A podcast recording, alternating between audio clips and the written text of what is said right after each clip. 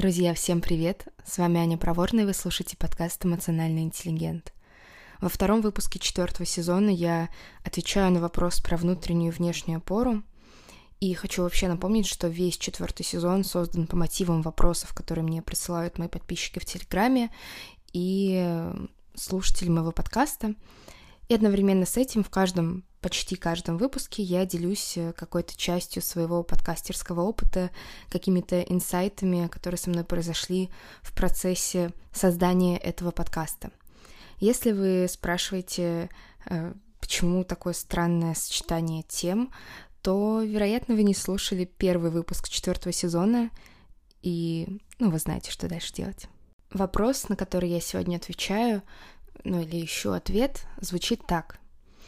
Можно ли искать какую-то опору в отношениях? Так много говорится про вот эту внутреннюю опору, что ты должен все сам, но когда в отношениях ты рассчитываешь только на себя, не получается той близости. А если рассчитываешь на партнера, то случайно можешь попасть в зависимость. Где та грань? Я думаю, что сначала нужно определиться с понятиями. Два главных здесь — это внутренняя и внешняя опора. И внешняя опора — это что-то более-менее интуитивно понятное, это когда ты можешь полагаться на другого человека, получать от него поддержку, заботу, э, какое-то эмоциональное успокоение. И, ну, в общем, с этим каких-то особых э, вопросов не возникает. Внутренняя опора — это что-то намного менее очевидное, но я не буду здесь останавливаться в этом выпуске подробно на том, что такое внутренняя опора, потому что я совсем недавно писала пост в Телеграме про внутреннюю опору и про то, как с ней можно начинать работать, по крайней мере, как с ней можно начинать работать в подходе, в котором я работаю, в нарративном подходе, а, ну и самостоятельно, в общем-то, тоже а, в какую сторону можно начинать копать. Поэтому ссылка на мой телеграм-канал в описании этого выпуска. Тема сложная, тема интересная. Я думаю, что мне было особенно интересно именно сейчас, на этом этапе своей жизни, подумать а, об этом вопросе, потому что за последний год, благодаря очень активной личной терапии и всему тому, что я узнала о себе, записывая этот подкаст, и работе с клиентами, и обучению в разных э, психотерапевтических подходах, я очень сильно переосмыслила эту сферу отношений к себе и отношений к другим. И, наверное, самое главное, что я не просто переосмыслила, но и сильно все изменила э, в самую лучшую сторону, о которой я никогда, наверное, даже не мечтала, если честно.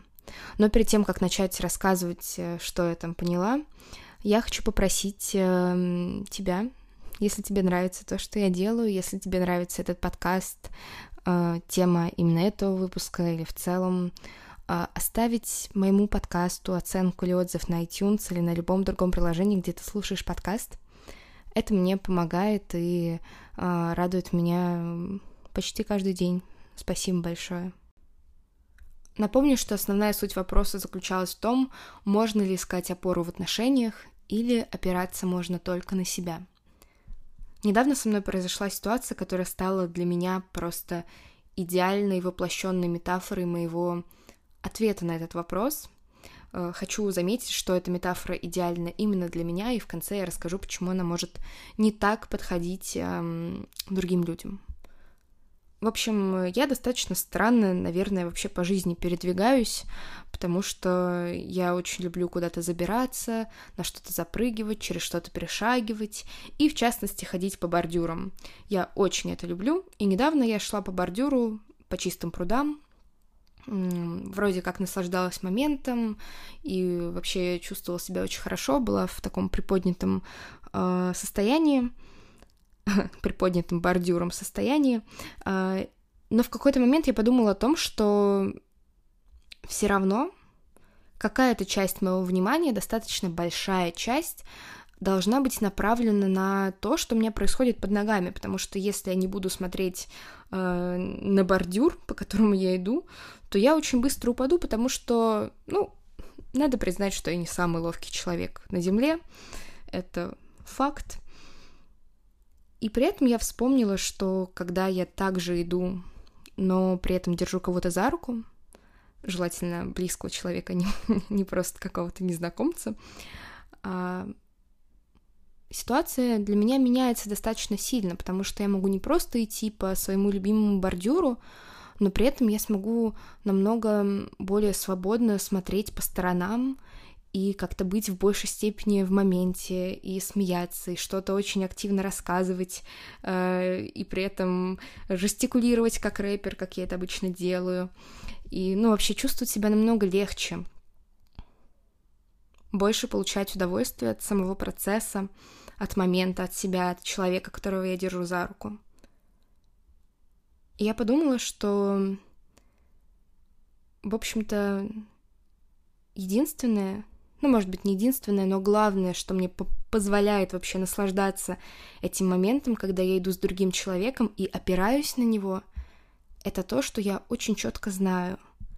Я без этого человека не упаду. Я без этого человека не пропаду я смогу идти, да, возможно, мне нужно будет в какие-то моменты там перенаправлять свое внимание и самой о себе как-то больше заботиться, саму, ну, э, больше себя поддерживать, но при этом я смогу идти в выбранном мной направлении, я тоже смогу получать удовольствие от жизни, от момента, и я не упаду от этого. Я не упаду, если человек уйдет. Я не упаду, если человек захочет выкинуть фантик в мусорку. Со мной все будет в порядке. Потому что если бы у меня было чувство, что этот человек и его рука — это единственное, что отделяет мои колени от пятитысячного, наверное, за мою жизнь столкновения с асфальтом, я бы не смогла наслаждаться, я бы просто вцепилась в этого бедного человека со всей силы и не отпускала, потому что, ну, у меня было бы чувство, что без него я никто, без него я не могу идти, без него нет меня.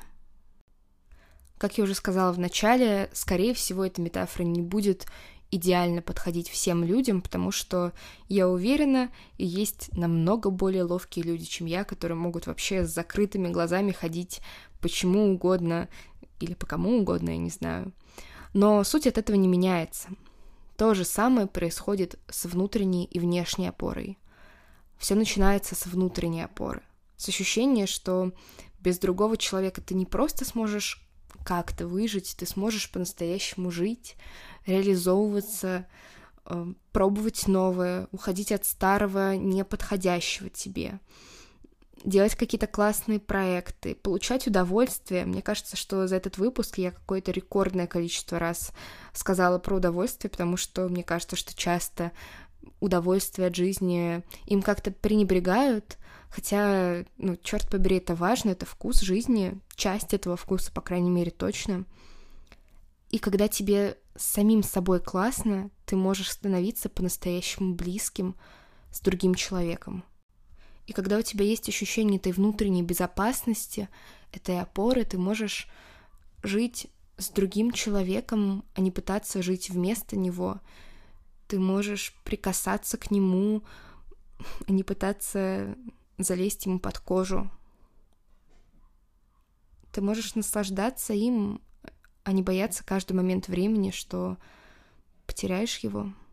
И причем это абсолютно нормально тревожиться время от времени о том, будет ли близкий человек рядом, когда ты будешь в нем нуждаться, окажется ли он отзывчивым к тебе, сможет ли он тебе как-то попытаться помочь и выслушать. И мне кажется, что по-настоящему близкие отношения — это такие, в которых ты можешь проговаривать свои чувства, в которых ты можешь делиться тем, что у тебя по-настоящему происходит, и слышать ответ.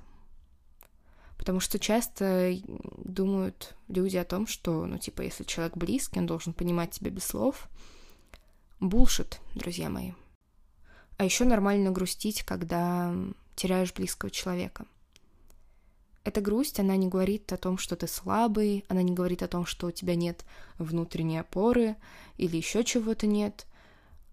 Она говорит лишь о том, что ты человек, и люди испытывают разные эмоции, и неприятные в том числе, и боль тоже. И боль — это вообще очень естественная реакция на потерю. Но внутренняя опора позволяет тебе оправиться — позволяет идти дальше. И последняя часть вопроса звучала так. А если рассчитываешь на партнера, то случайно можешь попасть в зависимость. Где та грань? Ну, во-первых, надо определиться с тем, что такое зависимость. Я не буду здесь в подкасте давать а, клиническое определение, но в целом зависимость от другого человека — это когда ты ставишь удовлетворение его нужд в ущерб себе всегда, когда ты чувствуешь, что ты можешь себя как-то проявлять, и вообще себя ты чувствуешь только рядом с ним, тебе кажется, что без него ты не существуешь, и когда без этого человека ты страдаешь, то есть ты не просто можешь погрустить, если там он ходит, например, а ты именно страдаешь продолжительное время без этого человека. Но если вспомнить то, о чем я говорила чуть ранее, если все начинается с тебя, если тебе с собой классно, ты не можешь ни случайно, ни специально попасть в зависимость, потому что маска сначала надевается на тебя, потом на других людей. С вами была Аня Проворная. Подписывайтесь на мой телеграм-канал. Ссылка в описании этого выпуска. И до скорого. thank you